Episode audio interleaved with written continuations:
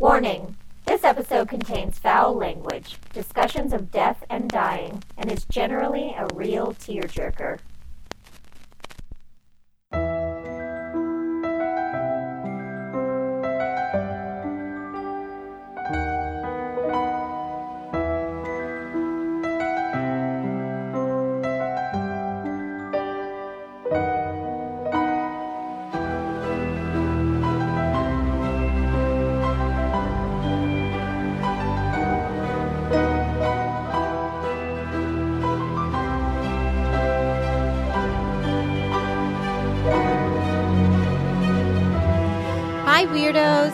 Are listening to Keep It Weird, the podcast for all things strange and unusual, spiritual and skeptical, profound and pretty, and everything in between.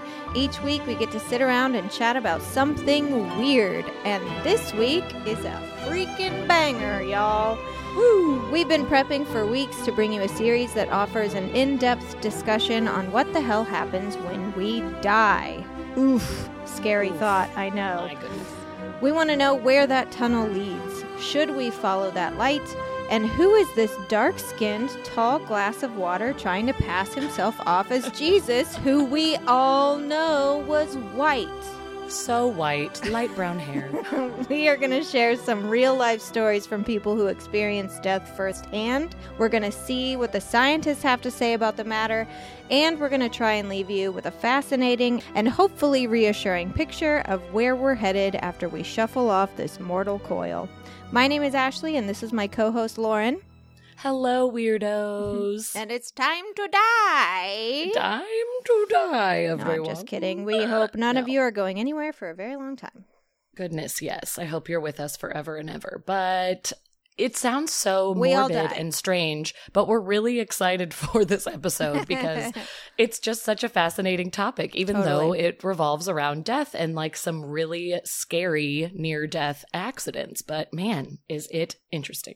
You know what's really special about being a woman, too? Just speaking of death, this just popped in my head. Last mm, Gosh. last Wednesday or Thursday, I don't remember which day it was.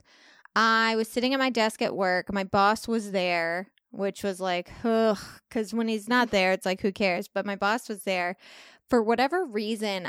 Well, I know what reason. I was researching this particular episode and I started thinking about like what would happen if Joe died.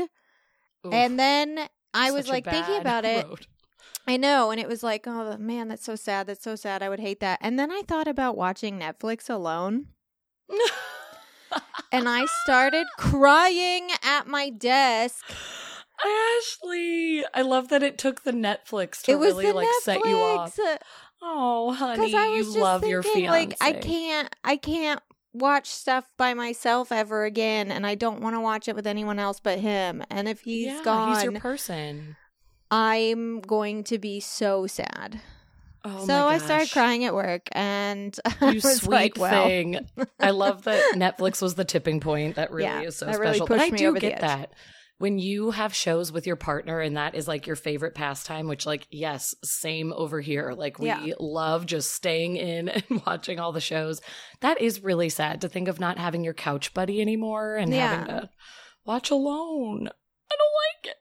Me neither. Anytime I think of Alex leaving, or even me, now that I have a child, I used to not, this sounds so awful, but I used to not think about my own death that much because I was just sort of like, oh, well, people will figure it out and carry on. It's okay. Like, I'm selfishly so sad if Alex leaves me. But now that I have Wilder, if I think hard enough or go down the rabbit hole of thinking of me dying and him, like having to walk up to Alex and be like, where's mama? I just Oh, lose. God. I lose it. I like I can't control the tears. I'm already getting a lump in my throat just talking about it now. It's just crazy. Like, oh, I can't leave him ever. So I need to take some more vitamins. I need to get healthier. I gotta I gotta stay around. I need to stop the caffeine intake, all of it. It was funny too because I, I told Joe this. He was like, "Babe, that's so sweet." Blah blah blah blah blah. And then he went to the doctor yesterday, and it was like a new doctor visit, so they had to do everything. They had to like you know cup his balls, take his blood pressure, like all the the whole stuff. shebang. And the first reason, or the first reason, the first attempt at taking his blood pressure, it came out really high for some reason. Um, and just to say, just to let you know, like they took it again a little bit later, and it was perfectly normal. Like they don't know why it was spiked like that, but Yeah. he immediately was like, "Well, that's it. Like I can't I'm done. no more no more pizza, no more beer, no more blah blah blah blah blah." And so when then they, when they took his blood pressure again, they were like, "No, it was it was us. Like you're fine. Your blood pressure is great." He was like, "Thank God because I have a calzone in the fridge and I'm going to eat it." and it was like been looking forward how quickly we we abandon everything. He's like, I that's it. Like healthier decisions from here on out. Oh, good. The calzone. Oh, I can good. still have it. Fine. Oh, and I also wanted to crack open that beer. Thank you so yeah, much. thank you so much. So glad. I Also, is he Adam. Scott from Parks and Rec? I yes, love that he's he a big loves calzone man. calzones. And the best thing is that we so Champaign for anyone I'm sure everyone knows we moved to Champaign, Illinois. We Mhm. moved here. There's so much stuff here that makes us go like, "Oh my god, we're so meant to be here." Like little things like apricot LaCroix, which they sold in the Mm. North Hollywood Target for like 2 months and then never sold again. We literally thought it was discontinued. It's sold everywhere here. We can get it anywhere we want. We can get You Monical's just needed pizza to be in Illinois. delivered to our door. Monical's, Monical's. That's Like, the true win. When we order pizza, we don't have to get Domino's. We can get Monical's. And the biggest one, well, maybe not the biggest one, but a pretty big one. One day we were like looking on our app. We wanted to see if we can get food delivered. We're still discovering places. And I found a calzone restaurant. They sell oh. only calzones. oh my gosh. And they have like 50 different calzones. Stop it. And it's delicious. This is literally an episode of Parks and Rec, but Truly. also that just makes me so happy for you guys, for Joe, especially if he's a big calzone man. That is magical. The To have only every type too. Yeah, the only thing I'm upset about is that it's not called the low cal calzone zone. And I don't see why you would have a calzone restaurant and not call it the low cal calzone zone. I guess copyright. Oh gosh, that's good. Well, anyway, today we're talking about uh, NDEs or near death experiences. And Yes. we were inspired by a story that was featured in our most recent Listener Ghost Stories episode. Uh, Reddit user Apprehensive Soup 73 told us about the time she almost died during childbirth and how she was able to witness a phenomenon she can't possibly explain. hmm Something that I found interesting that was a real duh moment for me, uh, but also I never really thought of it before, is that NDEs are a subcategory of what is known as an OBE or an out of body experience. Yeah, I guess I never thought of it that way. Either. I didn't either. And then once I once I was like I read that I was like, well, yeah, duh. Yep, that makes total sense. Out of body experiences can happen to anyone at any time. Sometimes they happen during meditation, sometimes they happen during drug trips, sometimes they Oh, happen yes. during dreams while we sleep, and sometimes they even happen if we get frightened. I, it happened to me. I texted you right after because I had to tell Yes, you. did. One time Joe scared me so bad, I literally saw myself from behind. That. I, that just gave me chills again. He I didn't- don't like it. Purposefully scare me. It was basically like I was, it was in the dark kitchen. I had the refrigerator door open. I was getting something out of the fridge, and he did that thing in horror movies where he was behind the door of the fridge when I closed it. And I swear Yes. to Gord, I left my body. And just saw the back of your head And being saw the terrified back of by my head. your fiance. I like well, it it's was, not okay. It wasn't even the back. It was like back and above a little bit. Like I was at an angle. Ah. Either way, hated You it, did a little float up. but also it was pretty cool. What's interesting is like I I think I read something. I was trying to find it, but like sorry if I'm misquoting this, but I'm almost positive during my research I found that like 40% of all people have experienced some sort of dreamlike hallucination where they go where they float above their body or they're looking, you know, at their body in some way, which I thought was just crazy that it happens associated with sleep so much more than I thought. Like that. yeah. I've never had an experience like that, so it just sounds so wild to be like, "Hey, I'm looking at myself. Am I in a dream?" Like I I just can't even imagine that. 40% is a much higher number than I thought. Well, a lot of people believe that actually when we sleep, we are able to have out of body experiences more easily because we are unconscious and something else in us takes over. Right. So that's why, you know, there's uh, lucid dreaming, astral projection, even, which you do when you sleep. But also, Um, I had a theory recently, and I it was one of those things where I was getting ready for bed, and I was like, "Hey, Joe, I have a theory on ghosts. Do you want to hear it now or tomorrow?" And he was like, "Ugh, now."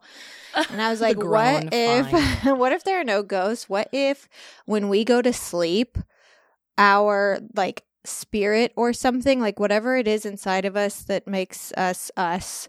leaves our body and sort of like roams around and acts out what we're doing in our dreams Oh, and that's it could be why, our consciousness hanging yeah, out and that's why a lot of times people see ghosts at night because people are sleeping, and also why places like hotels are haunted a lot Yep, because yep, people sleep like in mass. it's a place of sleeping. There's Yeah. beds everywhere.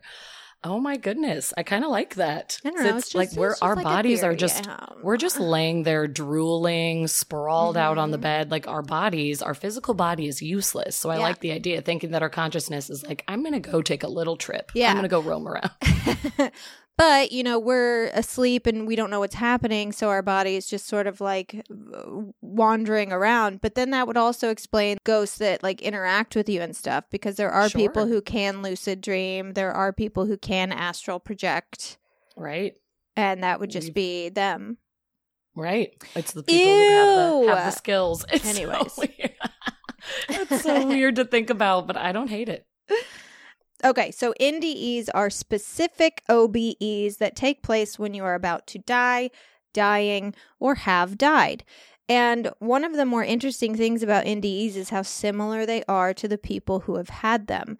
Despite having no connection with each other, nothing in common, and no fervent interest in the paranormal, religion, or life after death, and yet their experience is similar to so many others. And Mhm. Common experiences with NDEs are having your life flash before your eyes, seeing bright lights or one bright light that you feel attracted to, going through a tunnel, feeling immense peace, seeing loved ones who have already passed, and occasionally meeting occasionally meeting higher beings some would and do describe as God or Jesus. And these are the kind of the points that we're going to touch on throughout this series most NDEs come from the accounts of actually like actual dying people. Obviously, some are revived and can tell the tale of what they experienced, and those are the most valuable accounts. But you can look at this in two ways. One, we're really experiencing these things. Or two, something happens when we die that causes something to happen in our bodies and our brains that makes us hallucinate and think we are experiencing these things. So, in this series, we are going to present the science portion, like, you know, the releasing of chemicals, etc. But we do hope to leave you with more evidence to the contrary. We've gathered stories I from like, people all hope. over the world that may offer more proof that death is not the end of life. It's just another thing we all have to go through. I think it's just a new chapter. Yeah. A lot of people um, that I've read about, I've read a lot of doctors, neurosurgeons that do believe in life after death. And Yeah. uh, a lot of them have said that dying is just like going through a door. Mm-hmm. And Yep, on to the something completely different on the other side. So we're going to start Right. out with a banger right off the bat. Seeing the light. I saw the light. I saw the light. I'm changed. There's a lot of different ways light plays a role in NDEs, and honestly, a lot of other spiritual experiences. And I can't help but think, Lauren, about our first episode of this season when we discussed the 144,000 from the Bible. I know. I was thinking of that. We kept saying we were seeing the light. Yeah. Well, I listed all those things. Light itself, uh, the speed is 144,000 nautical miles per second. The Great Pyramid was en- encased in exactly 144,000 white stones. Jesus constantly referenced light.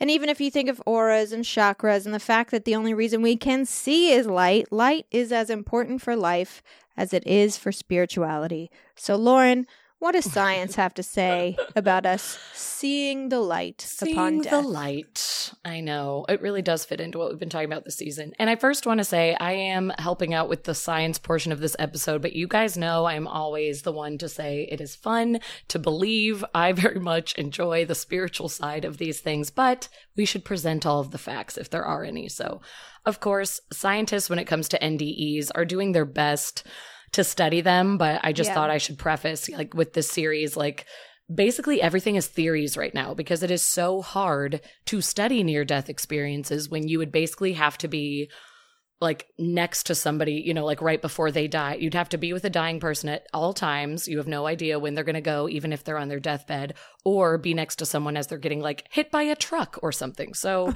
we, it's, it's really hard to research unless you're able to interview a large group of people who experienced, you know, a near death moment and they can tell you kind of what they saw and what they went through, which we've done and they're trying to get their theories from that but research is very difficult with ndes so i just wanted to say that. And right now it's just a lot of theories. They're doing the best they can. But as ashley said a lot of scientists a lot of doctors like neurosurgeons who are staring at people's brains all the time have been convinced that we are experiencing something you know unexplained and that we could be passing on to the next life which i think is really really cool that Yeah. they're not just it's not just science only. They are seeing that this is an unexplained phenomenon. So, anyway, I just wanted to say that.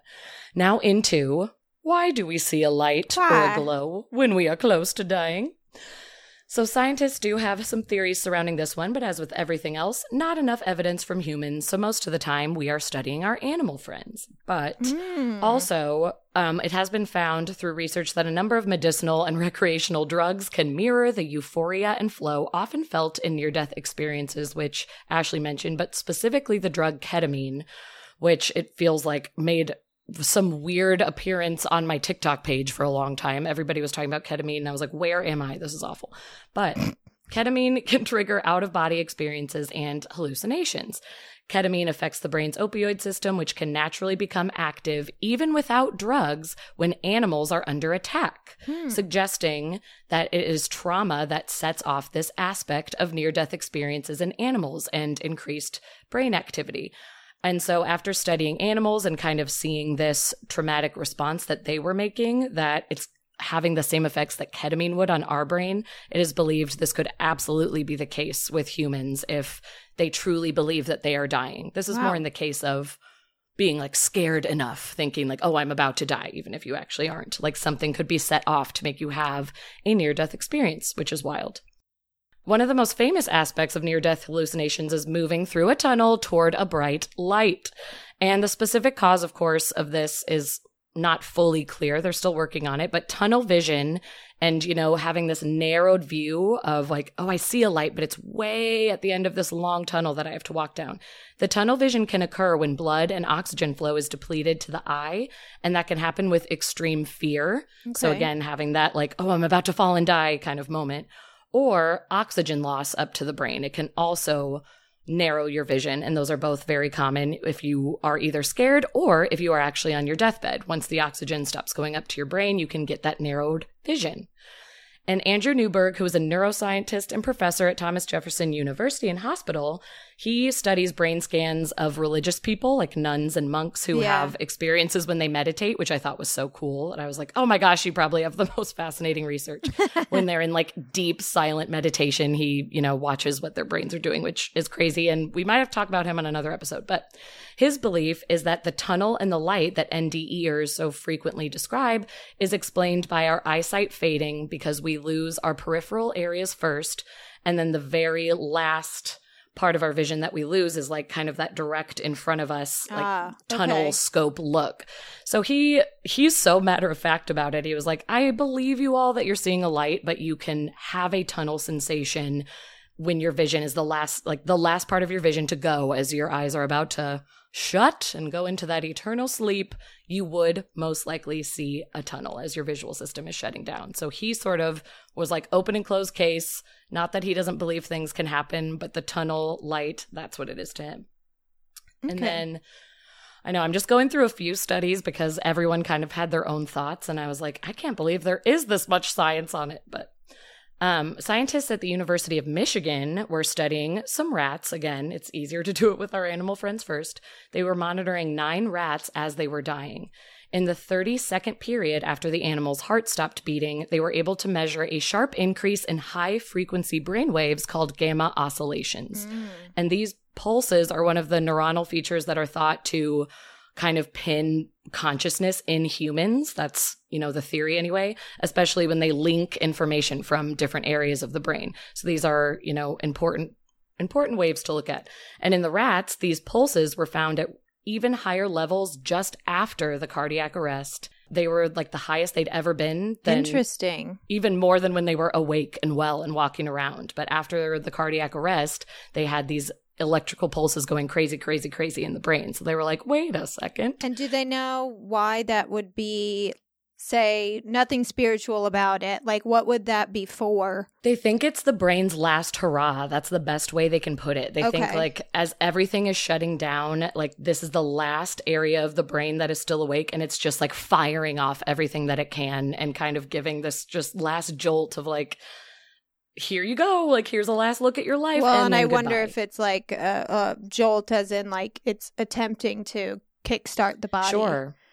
100%. It could absolutely be that. But the thing is, like, scientists are even Yeah. kind of how baffled how are by you it. how how how would you know? how how how how yeah unless we can see like the pictures in your brain but basically like all of the researchers putting on this you know this rat demonstration were Mhm. saying this is totally feasible in in the human brain because Yeah. as we've learned a lot of things that happen with rats can happen with us we talk about it a lot and that elevated level of brain activity and consciousness could absolutely give rise to near death visions in our brains as we're dying and there was even a case in 2022, it just happened this year, where human brain waves were actually recorded during death. And I'm going to touch on that later, but I did just want to say it was only rats for so long. And just in February of this year, scientists accidentally got a look at a human's brain. So we'll just tuck that away. That's going to be great. But studies like this one from the University of Michigan with the rats, they give us the framework to explain the light phenomenon. Yeah. Um, the fact that, you know, like the visual cortex in the brain is highly activated at this time. It gives evidence to suggest that these like gamma electrical pulses are causing the light because these electrical pulses were right over the visual cortex. So it would directly affect your eyes. They were seeing it with the rats and they believe that that is what is happening with humans, that like it's going to go right into your eyeballs and show you, you know, either a glow or a light or the tunnel, whatever it will be. So the lower frequency waves and the gamma that has been shown um, really causes something to go on with your visual visual awareness and visual sensation is kind of the summary that they got from this. And again, calling it the brain's last hurrah, their last little electrical shot before you pass. And this demonstration is also giving us the idea that, you know, if something is unfamiliar and confusing, which near death experiences are, the brain will become overstimulated and hyper excited, whether it is trying to survive, as you said, give that last little jolt, or it's just trying to Makes compensate sense. for. Yeah, the confusion of what's going on. Something is being shot off and it goes crazy right over the visual cortex. So that could be why we're seeing the light. Well, and you know what's interesting? I was thinking like that that would make sense of why you feel like you see your life flash before your eyes before you die because Mhm. literally all of those neurons are firing Totally. and you know that would cause like a sh- ton of memories possibly to just like Right. simultaneously release in your brain but what i find interesting is that especially with like the life flash before my eyes thing that only seems to happen with people who like almost die yes, exactly. almost get hit by a car and are missed by an inch and they're like i Right. saw my fucking life flash before my eyes so yeah, it's not necessarily someone on their deathbed Yeah. who's going at a slower pace. So it seems like it's more of a fear thing yeah, that the body is trying to like fear possibly Yeah. It's the body trying to save you from trauma is what scientists are wow guessing because they're like I think it's a defense mechanism that the body is like, "Oh my gosh, you were just the most scared you've ever been in your life. Here are all of your happy memories like, Here you the go. front of your mind. Here you go. I'm sorry. I love you." Because that is true. It's like some of the, you know, when I was saying like scientists are working on what's the best way to even research near death experiences Yeah. right now, they just interview people and like you are exactly right. Like people who almost fell like during rock climbing accidents or somebody who got hit by a truck and lived to tell the tale. It's, it is those people who say like, Oh, I saw my whole family and memories from when I was a kid. And it's like, wow, that's, how did you see that in like 30 seconds? But you do. Yeah. Um, something I find interesting about seeing the light, at least after reading probably, I think I probably read over 200 NDE experiences over the last three weeks. Oh my gosh. I believe it. But um, the different ways people describe the light.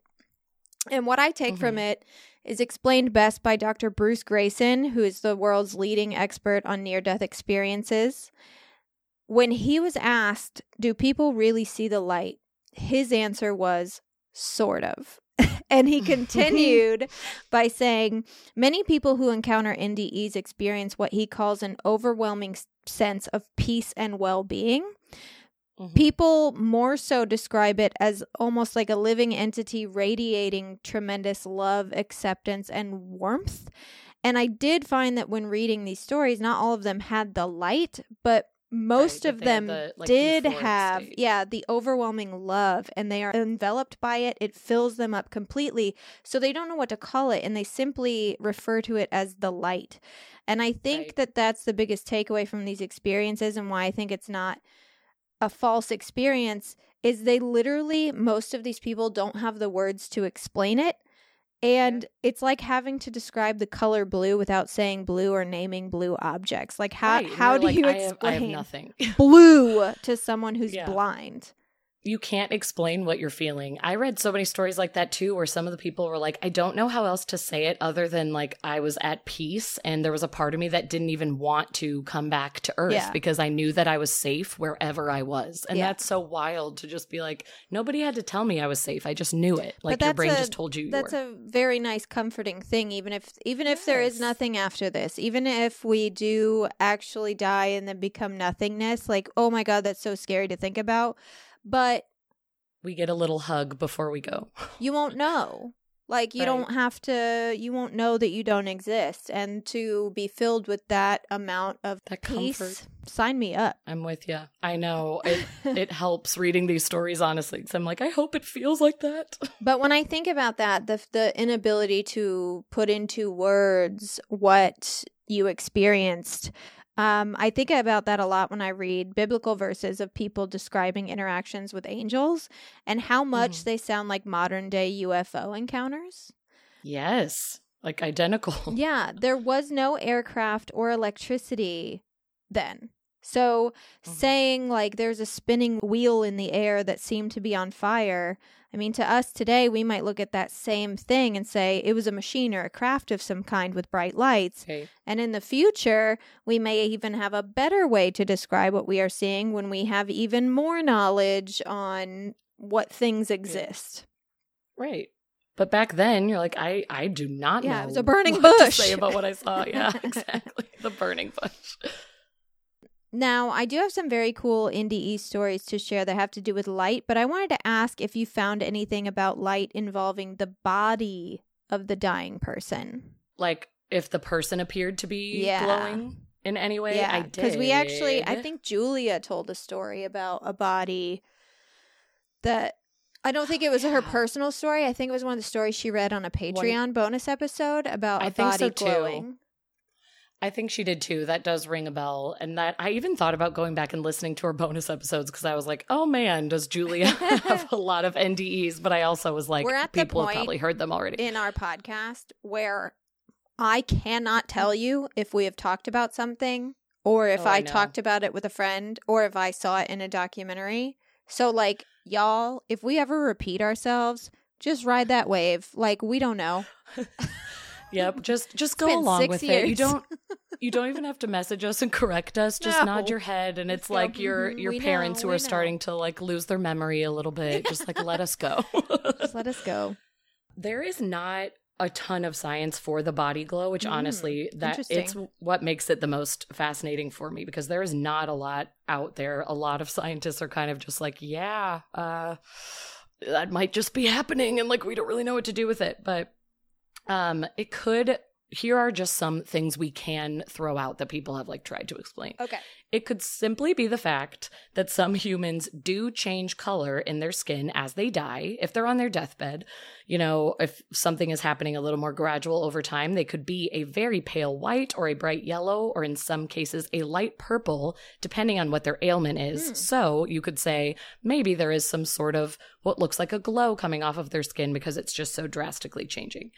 And then it's also believed that we are producing some sort of electric energy when we are dying, which, like, we absolutely are, but it's just not always visible, you know, to the eye. But there could be somebody in the room and some, you know, holistic doctors or people who think of themselves as healers, they may be able to see when the energy is leaving. And so they see some sort of halo or some sort of glow surrounding the dying body. So that it could absolutely be that some people just have the talent to see the electric energy. And then I found that there actually is a name, and I think I had seen this on, I see everything on TikTok. It's so embarrassing. I'd seen this on TikTok as well, but have you heard of um, synesthesia? Yeah. Like the neuro, we may have even talked about it again. Who knows? The neuropsychological phenomenon synesthesia, where people can see a color of a person or even like they assign colors to everyday items or they assign colors to numbers or letters and that is just how their brain works. But some people with like a pretty advanced synesthesia especially emotional synesthesia may be able to see somebody's aura. And it doesn't just have to be this like oh that's a little more you know like woo woo i like uh, can we actually see auras researchers in Spain have found that like some individuals actually can see a color and like do have an ability to see a color around a person if they're looking at them. It's like an extra sensory stimuli that you have in your brain so they can they could taste a color or a sound, they could feel what something tastes like or they can associate people with colors. So, if we're going to like really dive into every option of what could be happening, some people, when they're in a room with someone dying, can see different colors. And when someone is about to pass, there could be this white or yellowish hue surrounding them because they are seeing this transformation happening, this transition into the next chapter. And so they're seeing this person's color change, which again is probably associated with the energy field around them. But it used to always be this thing of, oh, that's just healers and people who are trying to scam you like that like especially in Spain this was a huge belief of like watch out for the scammers they're going to claim to be healers blah blah blah but the more that they're studying and testing these people it, they're finding that like they do have an extra ability and they do have these extra sensory features in their brain that they're seeing, you know, on different brain scans that are like, oh, you do have something a little extra going on up there. Um, yeah. So it's leading them to believe if you have especially emotional synesthesia, you may be able to see somebody's color or somebody's wow. aura if a transition is happening in their life. And you can see right before they die that they have a glow, which I thought was interesting. We spoke about synesthesia on the show, I believe, with past guest Kate. Um, yes, because, that probably is right. Yeah, I believe um, who she came on for Human Superheroes, like and when we yeah. did Hometown Haunts Maine. And um, she was saying that she actually has it associated with colors, or not colors, I'm sorry, colors and numbers. So every time, like seven is green or something like that. Right. And because uh, I remember I had asked her, do you think that it has anything to do with when we were little? We were given books that were like, that taught you how to count and taught you the ABCs. And they were always associated with colors and mm-hmm. objects. So, like A is right. for apple, A is red, mm-hmm. B is for banana, banana is yellow. Um, and she was like, "That's super fascinating. I've never thought of that." like assigning I know, I the colors to, to, it like obviously seeing the colors like that's a totally different thing like emotionally like being able to right. like see colors in people but having that yeah. connection in your brain i do wonder mm-hmm. if it mm-hmm. has to do with how you learned how to count or how you learn. I do remember that now. Yeah. And that does make total sense. And I think everyone's kind of at a different level when it comes to synesthesia too. Mm-hmm. It's like eh, some people it's just so they can remember like numbers. Some people it's even days of the week. They're like every day of the week has a color, it's this and this. But some people can just look at a person. It's like I see your color, I see your aura, I see where you're at right now and that I just can't believe that that can actually be a real thing Seriously. and that like it's it's a superhuman power like we talked about on that episode. It's crazy. Well, I have two stories um, revolving light. Do you have any stories revol- uh, involving light? I do. Okay. But you, yeah, you go first. Well, I do have two. Uh, oh, you have two as well. Then let's uh, go back back season fourth season. Perfect. Okay. This story comes in from Sharon G. So most of my stories that I have today come from a website that is the Out of Body Experience Research Foundation, OBERF oh. dot org.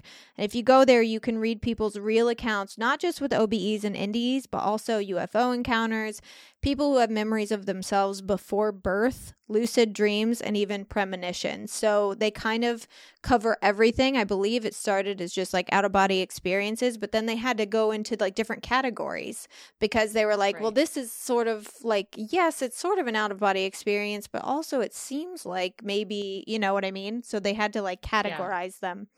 So this story is from Sharon G. My mother in law to be was ill in hospital. At the time, I was not aware of the exact diagnosis she had, and I didn't know very much about leukemia. In fact, I expected her to get well and be at our wedding later that year. One morning, I woke up and I said to my fiance that we should go to the hospital today and not go to work. I had a very strong feeling that we needed to see and be with mum. Thankfully, he listened and we phoned work, explained that we were not coming in that day, and went to the hospital to visit her. When we arrived, she was asleep. Her sister was also there with her, sitting in the chair in the corner of the room, waiting for her to wake up. Mum had been hallucinating all week, saying that her mother had been visiting her. Her mother had been dead for a long time, so we weren't too sure what was going on with her there. Andrew and I sat on chairs beside Mum's bed so he could rest his arm next to her. There was a small TV in the corner of the room on a table that we were watching. I was sitting behind Andrew as there wasn't much room to sit beside him. About an hour after we had been there, I noticed a slight movement from Mum, so I turned to look at her, thinking she was going to wake up. I looked at her, and she opened her eyes and then looked up at the far right corner of the ceiling and smiled. She reached her right arm towards it as though greeting someone and then closed her eyes again. I noticed that I couldn't hear the TV. I thought that maybe Andrew had noticed his mom move and had turned it down. But when I looked at him, he was still watching it as though he could hear it. Then I looked at his aunt sitting in the corner and she was asleep. I also noticed that I couldn't hear the noise, which is always in the hospital, like nurses talking, trolleys moving around, etc. Then I looked back at Mum, and there was a light forming around her. The color is hard to describe, but it was like a golden pale lemon color. The light seemed to be completely surrounding her. Then the light started to move up towards her head. Then it was completely above her. And when I looked directly at the light above her, I couldn't believe what I was seeing as she was in the light, floating above her body. Whoa. Then she moved slowly towards the corner of the room she was reaching for before and once again stretched her, out her hand as if to greet someone, and then she was gone. I looked back at her body and noticed that I could hear the TV again and all the other noise in the hospital was once again loud. And I stood up and said to Andrew and his aunt, who had just woken up, Mum's gone. She just left. I didn't know any other way to say it because what I saw, she hadn't died. She left. She exited. Then all the commotion started with the nurses rushing in, and the doctor came in, and then she was pronounced dead. And this was the first time I had ever had an experience like this. And the whole experience is still very, very clear to me. I know I saw her leave. The shock I felt afterwards was due to the fact that I fully expected her to get well. I never knew she was terminally ill until well after she died. Whew. That is wild. That it's like the outside person witnessing all of that. Yeah. Like that is I can't imagine. And to be doing it alone. Nobody else is watching what's happening. Yeah. And like obviously when you're with someone who's ill and in hospital, especially if they're asleep or unconscious, like there's always a part of you that's like, "Ooh, this is bad," but like they didn't expect her to die that day. Right. Like nobody said, "Oh, this is happening tonight." Yeah, they that- weren't they weren't really sitting next to the bed waiting for her to die. They were sitting next to the bed waiting for her to, you know, come out of the spell she was in so that they could talk to her. Right. So I Yeah. just thought that was interesting to have that experience and know that you didn't make it up. Like maybe something happened that wasn't what you thought had happened, but Right. knowing that you didn't make it up. Yeah, man. Well, that is really wild. Yeah. I can't imagine seeing that and then just having to be like, um, Uh, anyway. yep, she left. Like she's gone. Yeah, like I, I know what I saw. This really happened. Eee. But I mean, also, it seemed like a peaceful, nice moment. For So I guess that's the good part. Yeah, I'd carry that with me my whole life. hmm Okay, I have a story from someone named Colleen. I don't believe they want me to use the last name, so Colleen, which involves a glow and a light. A little bit of both of what we just talked about. Okay. My mother had been in and out of hospitals over the last year, near death at each admission. She was coherent and not delusional. She had congestive heart failure and lung cancer had spread throughout her entire body. One morning in the hospital room, it was about 3 a.m., and all was quiet. My mother stared out the door of her room and into the hall that led to the nurse's station and the other patients' rooms. Mom, what do you see? I asked. Don't you see it? She said. That bright light. It's so bright out there. It feels like it's calling me. It's so warm. It's so bright. And she just kept harping on the bright, warm light that was out in the hall. And it was very strange for my mother to say this because she had never said anything like this before and wasn't even sure there was an afterlife or anything to welcome her to the other side. She was not religious, she didn't have many beliefs, and it felt so strange, like a hallucination was happening. Her surgeon said there was no point in treatment as cancer had spread throughout her entire body, and he said she might have six months to live at the most, maybe even three. I brought her home with me to die so she wouldn't have to look out at the hospital anymore and see things that weren't there. So the night of her passing, she was restless, she was anxious, and a few minutes before 8 p.m., she said, I have to go. They're here. They're waiting for me. Her face completely glowed in this moment. All of the color returned to her pale, sickly face, and she attempted to raise herself up out of bed. And her last words were, I have to go. It is beautiful. And she passed shortly thereafter at 8 p.m. Boy, oh boy. I know. It's always the people who are like not religious at all, too. It seems like who have these experiences. That is interesting, actually. I have quite a few. And obviously, next episode, we'll definitely get into that Sure, because yeah. we are talking about people who have met God or, you know, Mhm. a God. But yeah, a lot of people, th- these stories come from, like I said, all over the world. So there are some parts of the world that, you know, aren't touched by traditional Christianity, but Right. also um, there are people who were Christians, like very strongly believed in Jesus, God, the Holy Spirit, the whole shebang, and after their near death experience decided that that wasn't quite it. yeah, But right. still there's something there. Yeah. It's it's wild. Well, speaking of mothers, Oh. I want to share this story from Randy In. It's very uh, similar, actually, to the two stories we just heard, but in this, there are multiple witnesses to the event, and neither of them are religious or spiritual in any way. See, there we go. Here we go. My mother had lived in a different state than my sister and I for many years. She had been diagnosed with some substantial mental illnesses and was an alcoholic. Everyone in the family had the same issues with her. Communication had been difficult and often ended with harsh words and my phone being unplugged until she was semi rational. It really hurt my sister and I to love her so much, but at the same time be so frustrated by the situation, and we couldn't do anything to help her because of the mental issues and her stubbornness. So, long story short, she was diagnosed with throat and mouth cancer and wouldn't follow any advice. She consented to some radical surgeries but refused radiation. Within nine months, we got a call from the hospital out of state telling us our mother was not doing very well and was in the end stages of cancer. So, my sister and I flew back and brought her to Washington so we could be with her. And she passed away one month later. My sister and I were with her the entire day uh, on the day of her death. We kind of knew this was it because all of the clinical signs were there. And when her breathing got irregular, we both took her hands and I kissed her forehead. She took three final breaths and the room was absolutely silent. I felt locked to her for a minute or two and I could only focus on her. While looking down at her face, I saw a very soft yellow glow, and my peripheral vision, I saw it in the whole room. Wow. Then the feeling I actually felt was the most calm feeling of warmth and well being that came from somewhere inside of me. The experience only lasted a minute, maybe two, maybe three. My sister and I sat there for 15 minutes or so, not speaking. And when we left the room, I asked her, Did you feel that? And she had felt and seen the very same thing. I am a skeptic through and through, and I really want to call it a stress reaction felt by both my sister and I, but the truth is, I don't know what it was, since I'm not religious. Was I feeling the energy leave her body? I have no idea, but I do know that I felt something powerful that night, whatever the cause. Hmm. Wow. So again, like that could be something like we said earlier about how, you know, the color does change in a person before they die.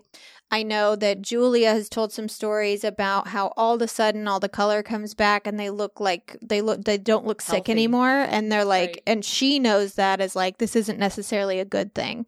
A lot of families will be like, "Oh my gosh, my my loved one's not sick anymore." And the hospice nurse or the nurses might be like, "Well, actually." Well, wait. Yeah. It's almost like the glow and the light are actually a sign that death is even closer now Yeah. because they're having that last hurrah. And that's kind of what the glow is. But what I find interesting about that is not necessarily well, one the fact that they she saw a glow on her mother, but also the other out of the her peripheral vision, she could see it around her, and the overwhelming feeling of of well being, yeah, of that being she could feel fine. Yeah, Yeah. That was yeah, interesting that makes to it me. that makes it a lot more fascinating when she it's not just oh this person has a glow the room now has a glow and i feel safe and warm like Yeah. that's that is interesting Fascinating. yeah my last story i realized like it doesn't even have to be a story because i know we have touched on it on the bonus episode but i just kind of brought it on this one because it is somebody that i was close to that passed away but my friend ryan diddy who died Yeah. in 2021 had a huge surge of energy while he was dying at his home on hospice care that my friend Ashley could only explain as like the happiest, most optimistic moment she had seen in him in like a year. I mean, it's not even just like, oh, a couple of months. Like he was so sick and so discouraged for so much of his you know cancer journey and then Mhm. finally when he had agreed to hospice and came home you know he's on all this morphine like just being you know kept as comfy as possible but he basically was in and out of consciousness constantly. You know, you'd try to tell him a few things here and there, hold his hand, be with him, but really he was just sleeping and on a bunch of morphine. But she said, the night before he died, he popped up. He was making jokes. He wanted to be carried to the bathroom. Like he had a catheter, but he asked Ashley, like, you need to get me up. I'm going to the potty. And he like flirted with her the whole time she walked him over. and she was like, this is adorable, of course, and was like enjoying it. But her and our friend Kyle, who was over there, I think making them dinner or just trying to do something helpful, he witnessed it as well. And they were both like, what is going on? But he, he was pretty, you know, like jaundiced and pale, and he looked like he was a dying man the last time I saw him. But Ashley said all of his color came back. It was just like, you know, like color in the cheeks, color in the eyes. Like she just hadn't seen him that way in so long. He made his jokes. He was at peace. He was full of joy. And then early the next morning, he passed away. And um, I think also at one point his dad was in town, kind of helping out with things too. And I Mhm. believe his dad reported that Ryan sat up just like an hour before he died and said, "Well, Dad, I'm ready to go," and just like said it so matter of factly. but I, I just always liked that story, even if it meant he was that much closer to death. I liked hearing that like he got to be himself for one last little surge. Yeah, I mean, he- it it almost seems like a gift. Yes. Just like, hey, I'm okay. I'm gonna be okay, and I love you. That's like felt like a love letter to Ashley, which was cool. Yeah. There's story after story of after story of people experiencing some sort of light phenomenon, glow phenomenon upon the death of a loved one or upon their own near death experience. And the question is, you know, does that prove there's life after death or just that something very mysterious but totally natural happens when a person passes. And when I was thinking about that, I I thought maybe it was important to remember what exactly light is made of Mm, when you're trying to solve that little mystery. sure. Light is is actually made up of particles called photons and they do ride on a wave. Like a lot of people are like, Mhm. "Oh, they're waves." And it's like, "Yes, but it's waves of photons. They are Okay. literally little tiny packages of energy." Hmm And light is also the manifestation of an electromagnetic force. And that's what helps, you know, that's what the photons are carrying. That's what's in their package. And electromagnetic uh, fields, forces, that's one of the four fundamental forces of nature. And there are many things in nature that produce light. Um, like, for example, swamp gas.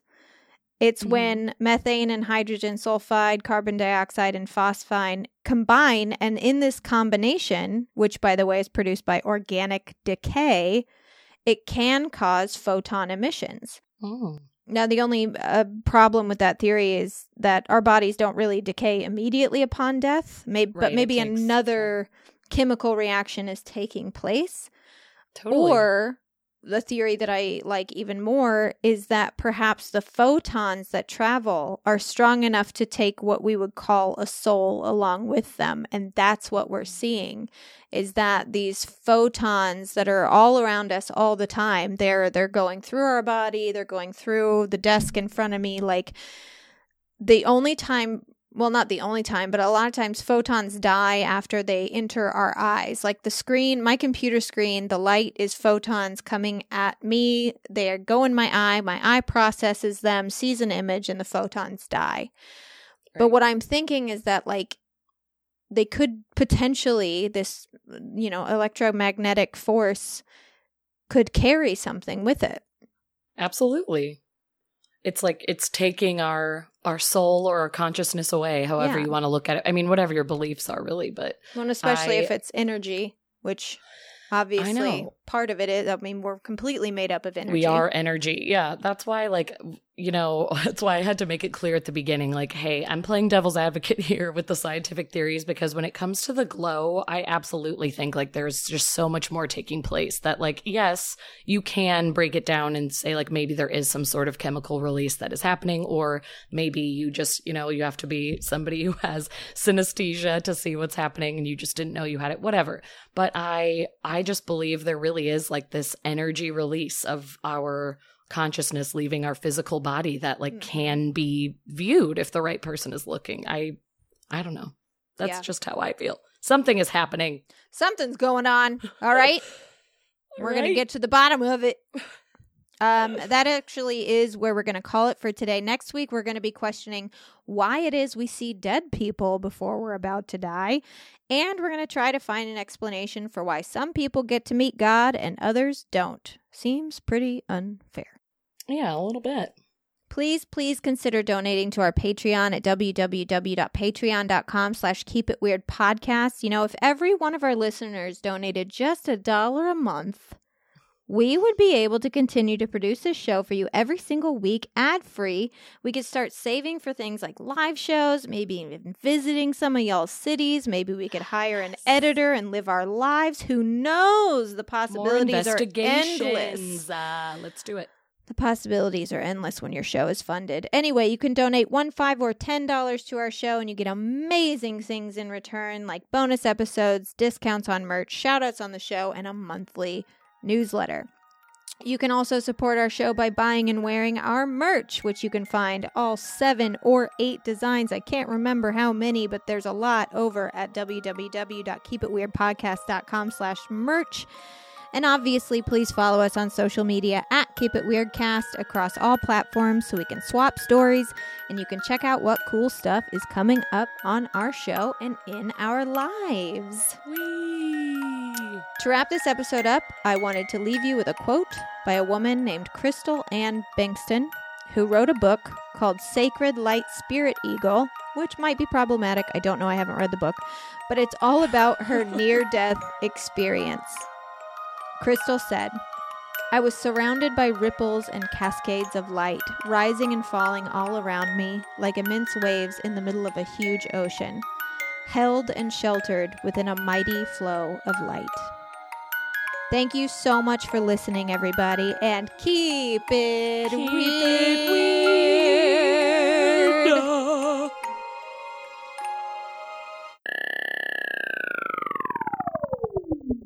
Please don't crash.